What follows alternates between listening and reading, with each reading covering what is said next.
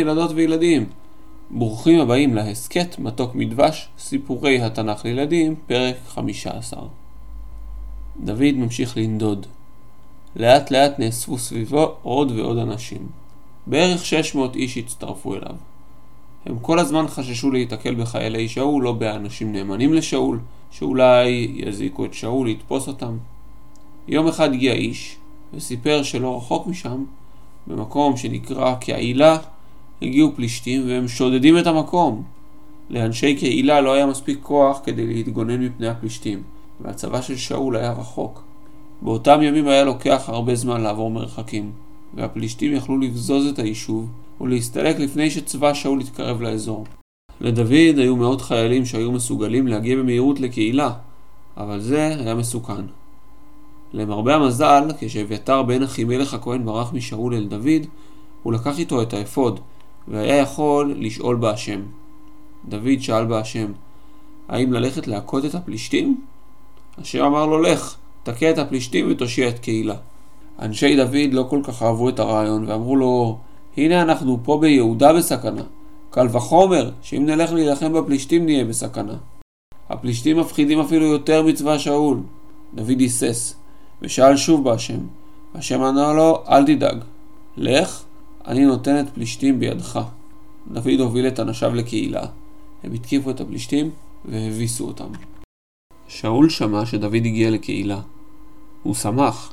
סוף סוף השם הסגיר את דוד בידיו. קהילה זו עיר עם חומה, דלתיים ובריח. אם שאול יגיע לקהילה, דוד יהיה לחוד בתוך העיר ושאול יוכל לתפוס אותו. שאול גייס את העם למלחמה ללכת אל קהילה, לתפוס את דוד ואת אנשיו בתוך העיר. הידיעה ששאול מגייס את העם למלחמה בדוד, הגיעה אל דוד. כנראה היו בעם אנשים שאהבו את דוד וגילו לו את דבר הגיוס. שוב דוד מצא את עצמו בהתלבטות. האם להישאר בעיר ולנסות להתבצר בתוך העיר בין החומות, או לברוח? התשובה לשאלה הייתה תלויה בתושבי העיר. למי תושבי העיר יהיו נאמנים, לדוד או לשאול? דוד שוב ביקש מאביתר להגיש את האפוד ושאל בהשם. השם, שמעתי ששאול מבקש לבוא אל קהילה ולשחט את העיר בגללי. האם שאול באמת ירד הנה?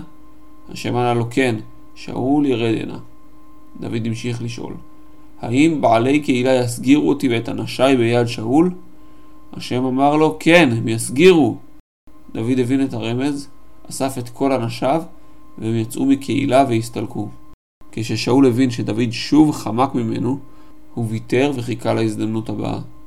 דוד הבין שלא כדאי לו להישאר במקום אחד הרבה זמן והחל לנדוד בין מקומות בשולי המדבר, קרוב לגבול הממלכה. הוא הלך למשל אל מדבר זיף וגר שם עם אנשיו. השמועה שדוד נמצא במדבר זיף הגיעה אל יהונתן בן שאול. יהונתן קם, הלך אל דוד וחיזק את ידיו. הוא אמר לו, אל תירא, כי לא תמצא אחי יד שאול אבי, ואתה תמלוך על ישראל, ואנוכי אהיה לך למשנה, וגם שאול אבי יודע כן. הם כרתו שניהם ברית. יהונתן חזר הביתה, דוד נשאר במדבר זיף. הם לא ידעו את זה, אבל זו הייתה הפעם האחרונה שהם התראו.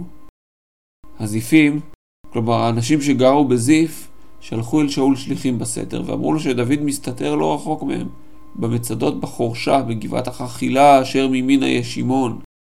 זו ההזדמנות לתפוס את דוד. שאול ענה להם, ברוכים אתם להשם שחמלתם עליי. עכשיו בבקשה לכו, ובדקו איפה בדיוק הוא מסתתר. דוד מתוחכם, וכל פעם הוא מתחמק ממני.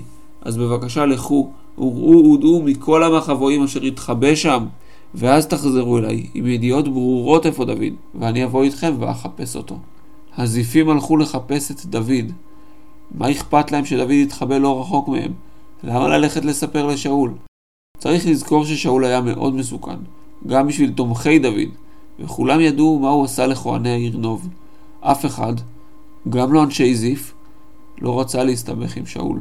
הזיפים מצאו איפה דוד מתחבא. שאול בא בעקבותיהם עם צבא. מישהו סיפר לדוד ששאול מגיע. אולי לדוד היו אנשים ממש בתוך צבא שאול. אולי מישהו ראה את צבא שאול מתקרב.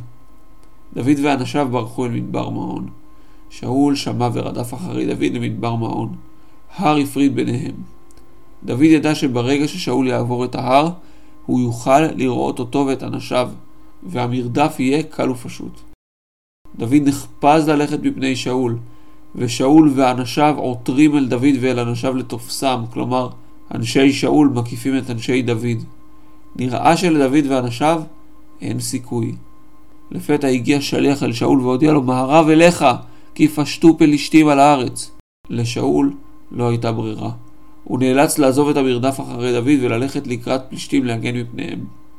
דוד עזב את מדבר זיף והתרחק משם אל מקום מרוחק יותר, אל אזור דרום ים המלח, אל מצדות הסלע שליד עין גדי. הוא חשב, אולי, ששם יהיה לו שקט ושלווה, אבל מהר מאוד שאול, שחזר מהקרב עם הפלישתים, שמע שדוד מסתתר במצדות עין גדי. שאול לקח איתו שלושת אלפים חיילים, והלך לחפש את אנשי דוד במדבר עין גדי, על פני צורי היעלים. למי שלא יצא לראות פעם יעל בורח מטורף, כדאי לבקש מההורים לחפש סרטון מתאים ברשת. טיפ להורים כדאי לחפש באנגלית. במדבר אפשר לראות יעלים שמסתובבים בין הצוקים, הולכים בשבילים צרים בין קיר לתהום, קופצים מסלע לסלע כדי לחמוק מחיה טורפת. ככה, בעזרת ארבע מילים בלבד, על פני צורי היעלים, אנחנו יכולים לדמיין את התחושה של דוד הנרדף, שבורח אל מקום הררי, ושאול שמנסה לתפוס אותו. איזה קסם זה, שארבע מילים בנות אלפי שנים מצליחות להעביר לנו תמונה שלמה. הצבא של שאול היה גדול, וצבא כזה עושה הרבה רעש. אפשר להבחין בו מרחוק, וכשהצבא של שאול התקרב הבחינו בו אנשי דוד והבינו שהם חייבים להתחבא. דוד וכמה מאנשיו נכנסו למערה עמוקה, התחבאו בה וחיכו ששאול וצבאו יתייאשו וילכו. שאול המלך היה צריך להתפנות. הוא התרחק מעט מהצבא שלו וחיפש מערה להתפנות בה. הוא מצא כניסה למערה חשוכה, אבל הוא לא תאר לעצמו מי מתחבא בתוכה. כשהוא נכנס למערה הוא לא הבחין בשום דבר חשוד. דוד ואנשיו היו בתוך המערה. הם כבר התרגלו לחושך וראו דמות נכנסת. בהתחלה הם פחדו שבאו לתפוס אותם, אבל כשהם ראו שזה שאול לבדו, שנכנס ולא רואה אותם, הם הופתעו. אנשי דוד פנו לדוד ואמרו לו בשקט, הנה היום, אשר אמר השם אליך, הנה אנוכי נותן את אויבך בידיך, ועשית לו כאשר ייטב בעיניך. ובקיצור, לך תחסל אותו, וסיימנו עם כל זה. דוד קם בשקט, והתגנב אל שאול עם סכין ביד. הוא הגיע אל שאול, הניף את הסכין בשקט, וחתך את כנף המעיל של שאול. מיד באותו הרגע הוא הצטער. חזר לאנשים שלו ואמר להם, חלילה שאני אעשה את הדבר הזה, לשלוח את היד שלי בשאול, כי הוא מלך שנמשך בהוראת השם. היו אנשים שרצו לקום בעצמם ולהתנקש בשאול, אבל דוד לא הסכים לשמוע על זה, ולא נתן לאף אחד לקום אל שאול. שאול יצא מהמערה ופנה לחזור אל הצבא שלו. דוד היה יכול לחכות במערה עד לסיום מסע החיפושים של שאול ולקוות לטוב, אבל הוא בחר לעשות משהו קצת שונה. דוד קם, יצא מהמערה וקרא אחרי שאול, אדוני המלך! שאול הסתובב, דוד השתחווה לו. דוד אמר לשאול, למה תשמע כל מיני דיבורים של בני אדם שדוד מבקש את רעתך? הנה היום הזה ראו עיניך את אשר נתנך אדוני היום בידי במערה, ואמר להרוגך ותחוס עליך, ואומר לא אשלח ידי באדוני כי משיח אדוני הוא. ואבי ראה גם ראה את כנף מעילך בידי, כי בכורתי את כנף מעילך ולא הרגתיך? דע וראה כי אין בידי רעב הפשע ולא חטאתי לך, ואתה צודת נפשי לקחתה. השם ישפוט ביני לבינך, אני לא אנקום בך עבור מה שאתה עושה לי, אני משאיר את זה להשם, והיד שלי לא תפגע בך. איך אומר המשל הקדום? מרשעים יצא רשע. אני לא רשע, אז היד שלי לא תפגע בך. אחרי מי יצא מלך ישראל? אחרי מי אתה רודף? אחרי כלב מת? אחרי פרעוש אחד? השם ישפוט בינינו ויציל אותי ממך. כשדוד סיים את הנאום שלו, שאול כבר היה עם דמעות בעיניים. הוא אמר, זה הקול שלך, בני דוד, ובכה. הוא הבין שלדוד הייתה הזדמנות להרוג אותו, ודוד בחר לו לגעת בו.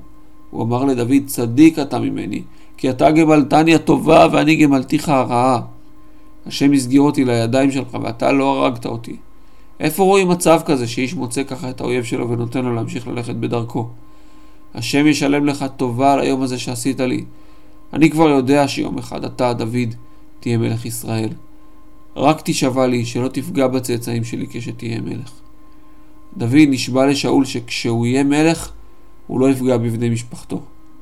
שאול השתכנע וחזר לביתו. דוד נשאר במדבר עם אנשיו. כך הסתיימו הרדיפות של שאול? האמת שלא, זו הייתה רק הפסקה. בפרק הבא נבין קצת יותר מה עושים מאות אנשים במדבר, בלי יישוב, איך יש להם אוכל, ומה הם עושים במהלך היום. בינתיים, להתראות.